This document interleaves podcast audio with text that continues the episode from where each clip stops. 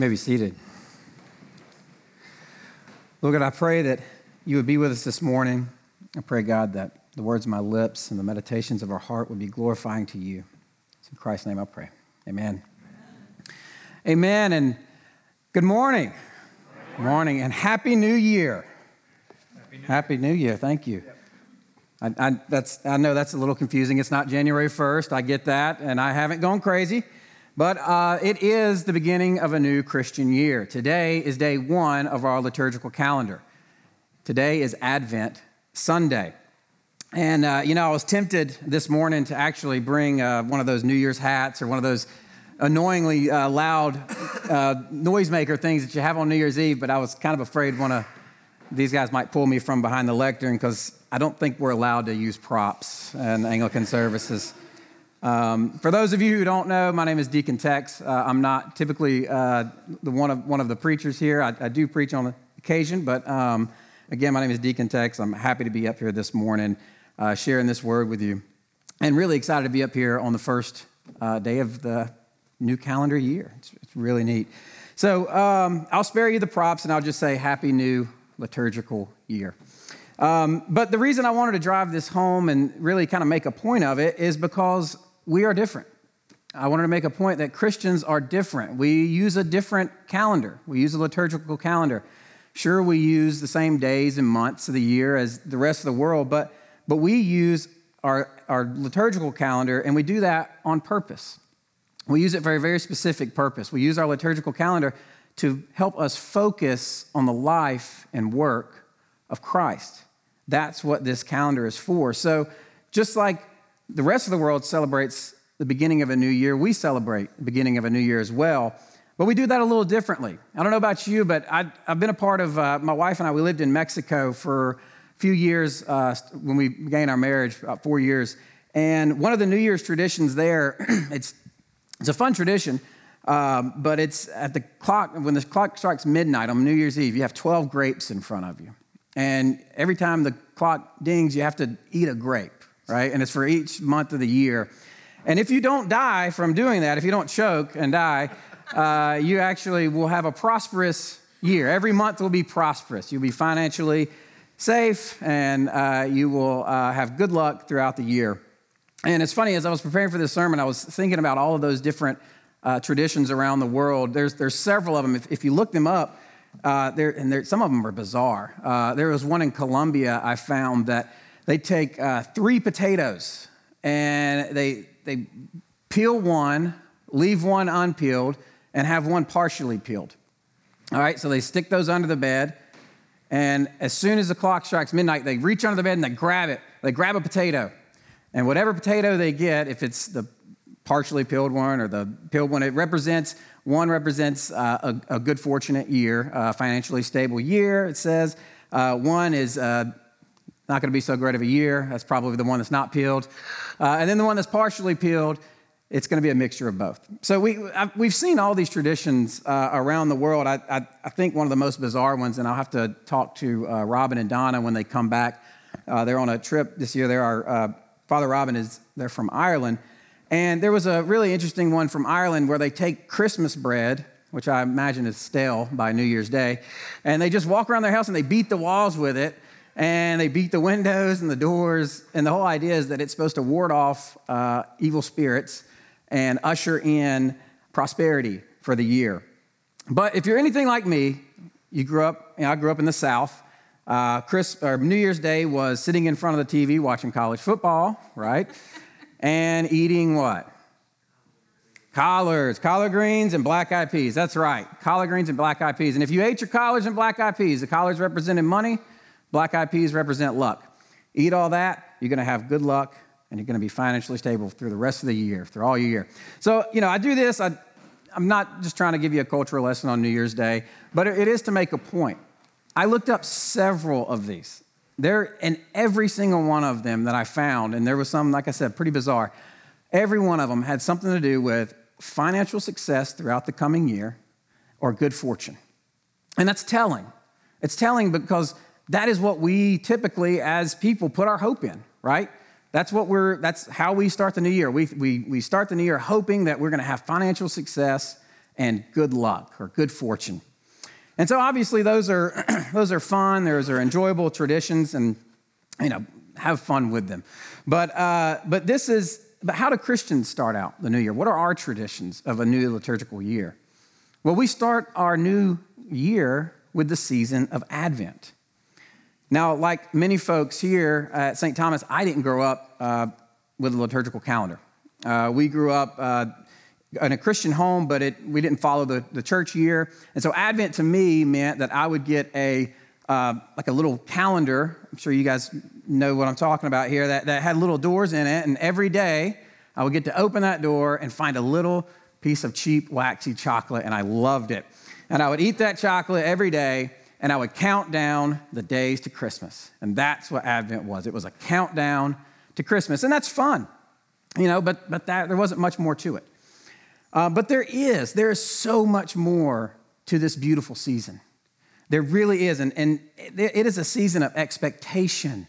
It is a, sit, a season of sitting and waiting. And we get to sing some of the hymns that we don't sing throughout the rest of the year, like Come, O Come, Emmanuel, that we started this morning. We're going to sing Let All Mortal Flesh Keep Silent this morning. I love that song. Um, it, it is a season that we, we focus on and sit in our expectation of Christ to come. And in the story of redemption, we remember how God's people waited thousands of years for a Savior. And when the Savior came, he came as a baby. And conveniently, this, this season is right in front of Christmas. But interestingly enough, our readings and most of our service and all of our worship typically is geared towards Christ's second coming, his more glorious coming. And you see, the reason I brought up the other New Year's traditions is because they deal with hope hope for success, for good fortune, for money. But in the same way that we have a different calendar and we have a different way of setting up our year, we also have a different hope. We are motivated by something different than the world. So, as Christians, what is that hope? What are we striving for? What gets us up in the morning? I mean, why do we come to church on Sunday mornings when a lot of the world is not? I like Mama's Boy just as much as the rest of Athens, right? I love pancakes. So, why do I come here instead? Why do we live these lives as Christians, like our Romans passage this morning? What did it say? To owe no one anything except to love one another and to put off the works of darkness and put on the armor of light. Why do we do that? I love that the text this morning in the Romans had that armor of light. Why do people put on armor? To go into battle, right? People have armor to go into battle. And the Bible never says the Christian life is going to be easy. In fact, it says the exact opposite. Christ says that we're going to be hated by everyone, just as he was hated. There is a constant warning in the New Testament about the Christian life and how it's not going to be an easy life. There's going to be trials and tribulations we're going to face, sufferings. So, what is this battle for? Why do we go through what we do? What is our hope? And to answer that question, I want to turn to our Old Testament passage this morning, Isaiah chapter 2. And if you have your Bibles, you can turn there with me. and this is a, it's a great passage. It starts out with uh, the title here is The Mountain of the Lord. Now, I know these were added later, these, these you know, uh, headings over the chapters, but I just love that one, The Mountain of the Lord. You know you're getting into something there when you get to that scripture. But it is the hope. Isaiah's hope here is the mountain of the Lord. So let's find out what that mountain's about. Starting in chapter 2, verse 2, it says, It shall come to pass that in the latter days, now that is latter, I actually looked this up. I want to make sure this is final.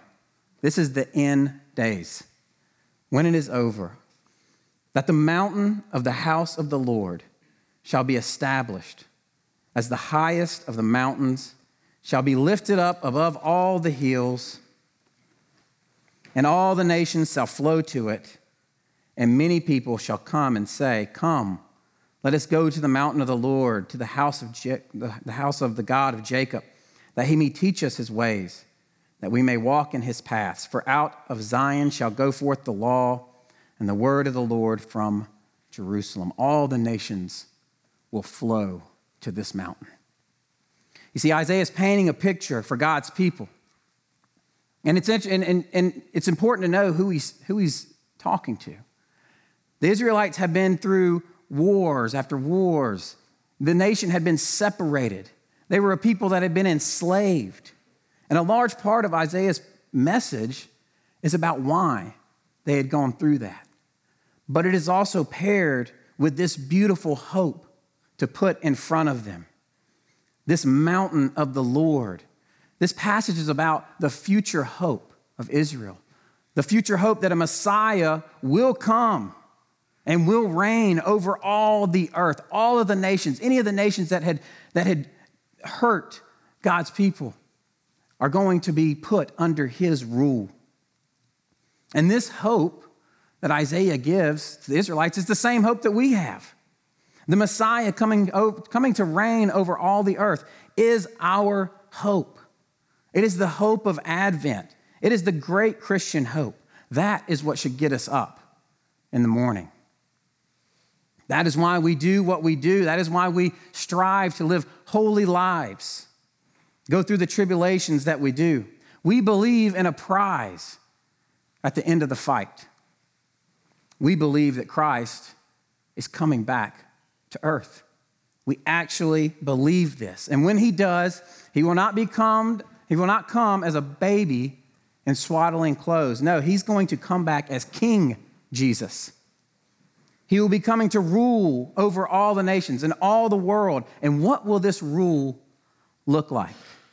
Isaiah gives us a little bit more of that picture here. This is how he describes it. He says, Many people shall come and say, Come, let us go to the mountain of the Lord, to the house of Jacob, that he may teach us his ways, that we may walk in his path. For out of Zion shall go forth the law and the word of the Lord from Jerusalem. I know it's hard to imagine but can we try to think of what that actually might look like?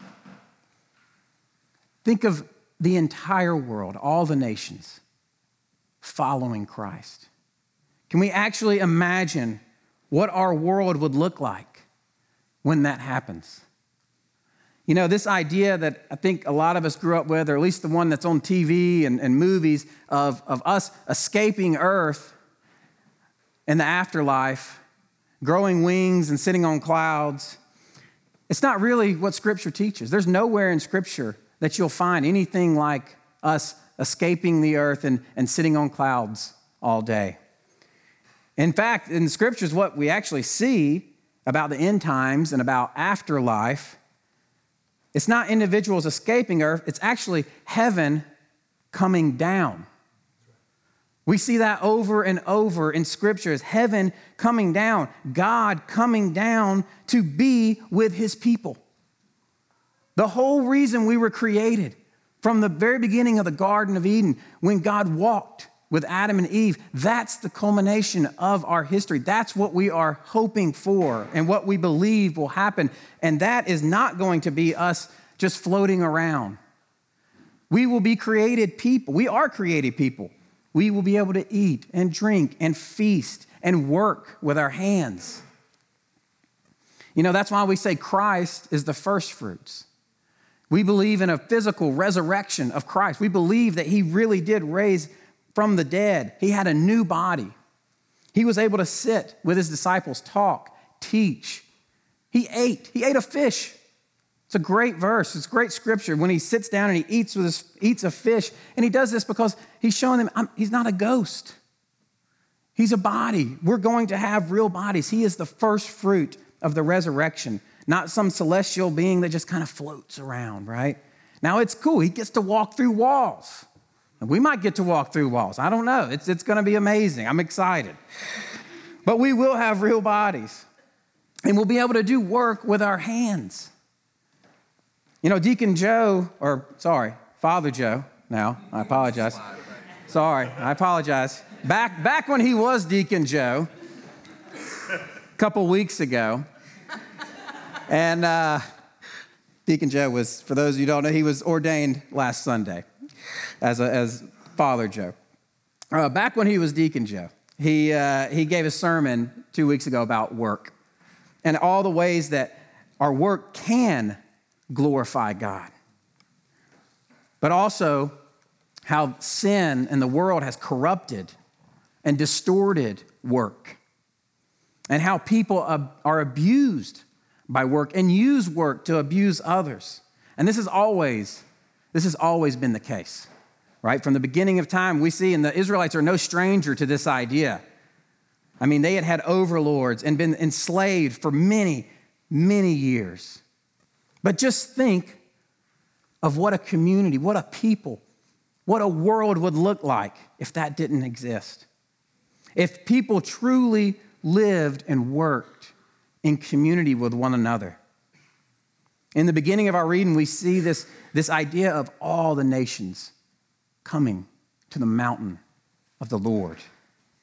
Can you imagine when all the nations and all of our different cultures and ideas and ways of life come together and, the, and sin is gone?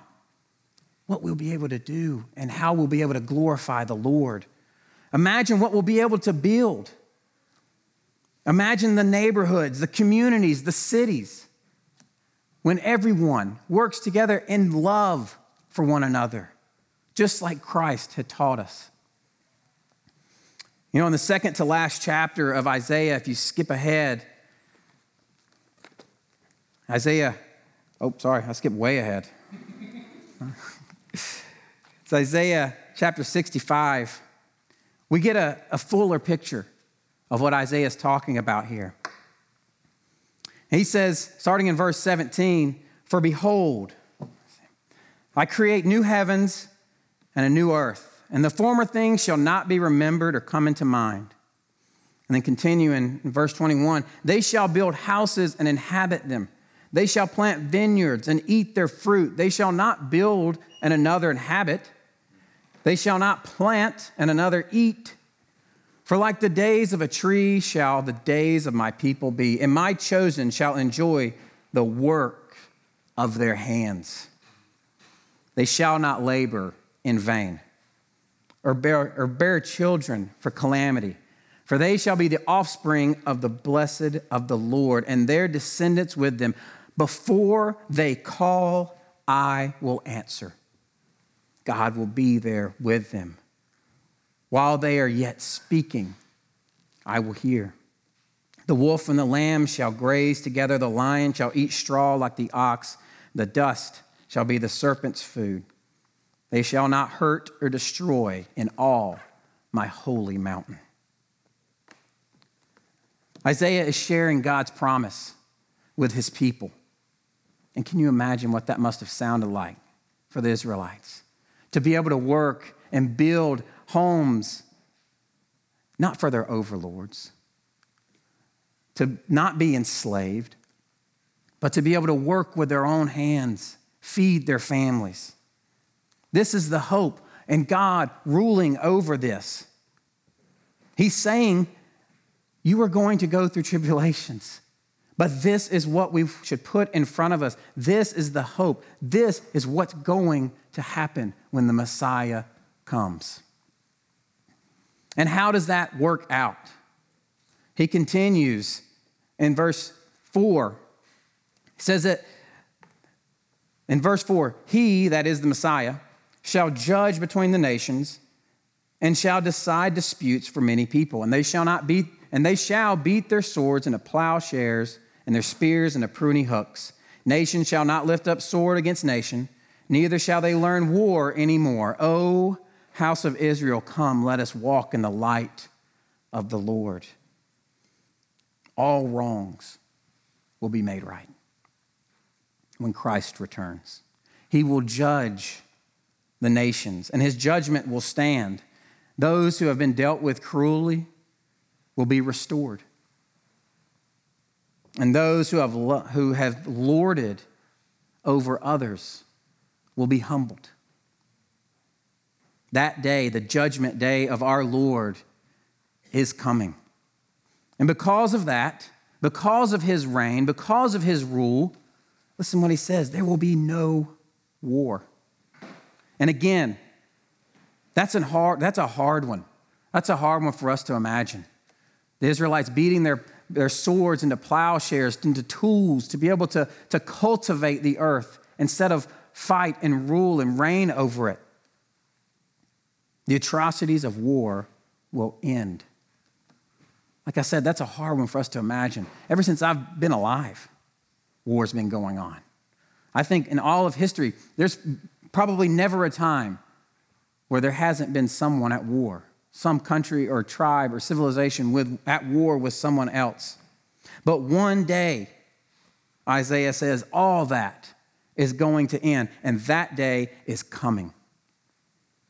And that's part of this great hope. We will no longer need to learn war. And he ends his passage with this plea. He says, Oh, house of Jacob, come. Come, let us walk in this light. Put this hope in front of you. Let us walk in the light of the Lord. Let that guide us. At the end of the Bible, in the book of Revelation, John actually repeats this. You know, John's revelation in chapter, in the last book of the Bible, it's actually not a brand new vision, it's a continuation of this vision. And jumping ahead here, the verse to chapter 21, John, he writes, Then I saw a new heaven and a new earth. For the first had passed away, and the sea was no more. And I saw the holy city, New Jerusalem, coming down from heaven, from God, prepared as a bride adorned for her husband. And I heard a loud voice from the throne saying, Behold, the dwelling place of God is with man. He will dwell with them, and they will be his people, and God himself will be their God. He will wipe away every tear from their eyes.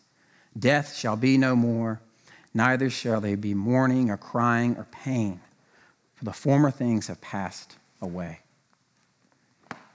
John's repeating that message from Isaiah. God's mountain will come down. God will come and live among his people. And this is not pie in the sky theology. It's not escapist theology. It's not oh, we're just going to escape this world. No, no, no.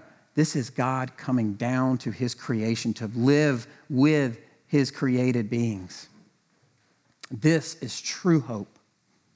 God dwelling with his people, just like we were created to be in a world where there is no sin.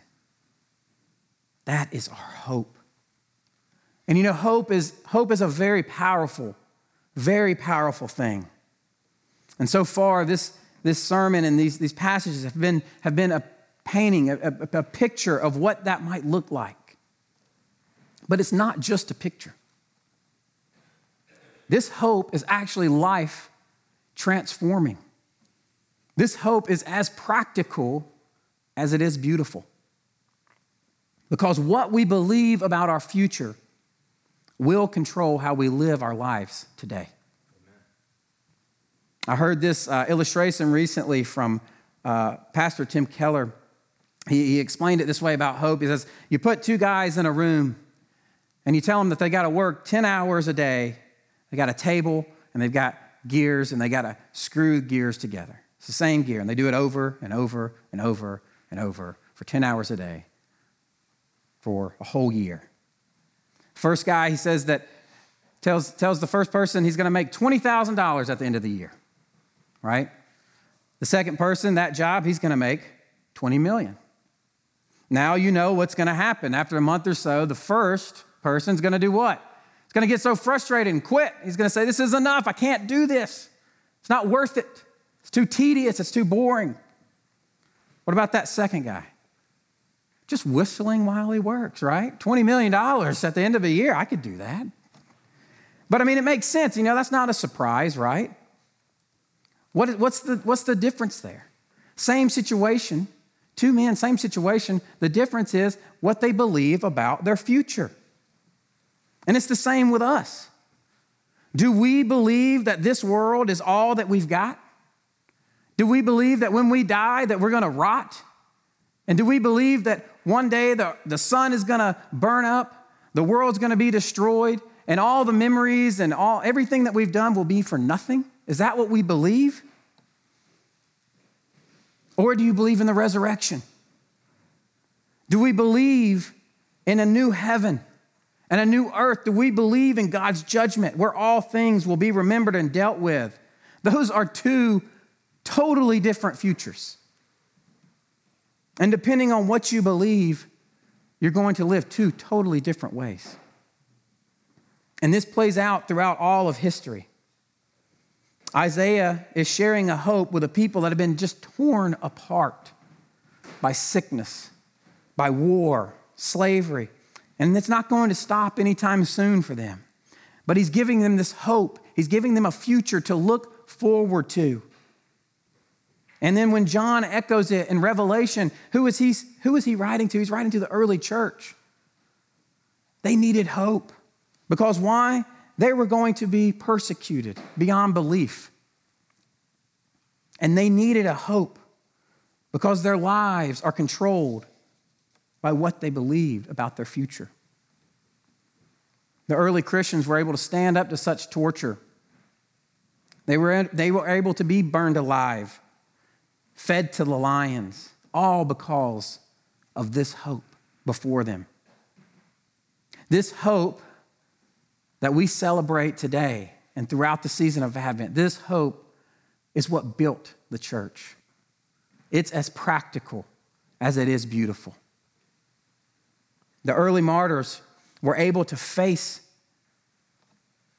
persecution in such a way and death that it mystified those who saw it. People would see and they would ask, What is it that they have? How can they, how can they take the punishment that they're taking? One of the church fathers, Tertullian, very early church father, he wrote that the blood of the martyrs is like seed for the church. He says that we are not a new philosophy, but of divine revelation. That's why they can't just exterminate us. The more you kill, the more we are. The blood of the martyrs is the seed of the church because those who see us die wonder why we do. For we die like the men you revere, not like slaves or criminals. And when they find out, they join us. You see how practical this hope is? Do you see how practical this is? Now, I know no one in this room is going to be faced with the type of persecution that the early church faced. And thank God, none of us will be enslaved or ruled over like the Israelites. But there are so many things in this life that are going to drag us down. And we all have longings in us for a world that is not affected by sin. We all have longings, and that longing, that hope has been put in you by Christ, by God. Now, I know this is a first world problem for sure. And I'm not comparing myself to other folks that have, that have lived much harder lives. But, but when I was writing this sermon, I actually put together most of the sermon sitting on the side of the road in my car uh, because I was waiting on a tow truck. Um, few hours, actually, and I had a few hours to kill. Um, the week before that, our entire HVAC system had gone out in our house. And a couple weeks before that, our entire family were sick for about two weeks. So it was a rough month, to say the least. And I was sitting there waiting on that truck to, to come, and just very upset that my car was broken down. I honestly, I was uh, getting pretty depressed, feeling upset, all the things that had happened. And I was just moping. And then I actually opened the scriptures and started working on the sermon and thinking about God's hope. Now, it's not me, I'm not special, but God's hope, this transformed my day. Thinking ahead. And I was able to get through that. I, I was very stressed out, very annoyed, and, and still dealing with some of that stuff. But it hit me. It hit me that one day, one day, I'm not going to have to worry about broken down cars, fixing things in the house. I'm not going to have to worry about sickness. We're not going to have to worry about losing those that we love. And I was able to have joy. And I pray that that would be the case for all of us, that we would, this season, that our hope would be put in front of us, and that we would be able to have joy even in struggle, even in some of our first world problems. We would be able to have joy. Because one day, all of these things are going to end. One day, there will be no more death, there will be no more sickness. Our loved ones will not be taken away from us. One day, every tear is going to be wiped away from our eyes. One day, all of our stress and fears and anxieties will be gone.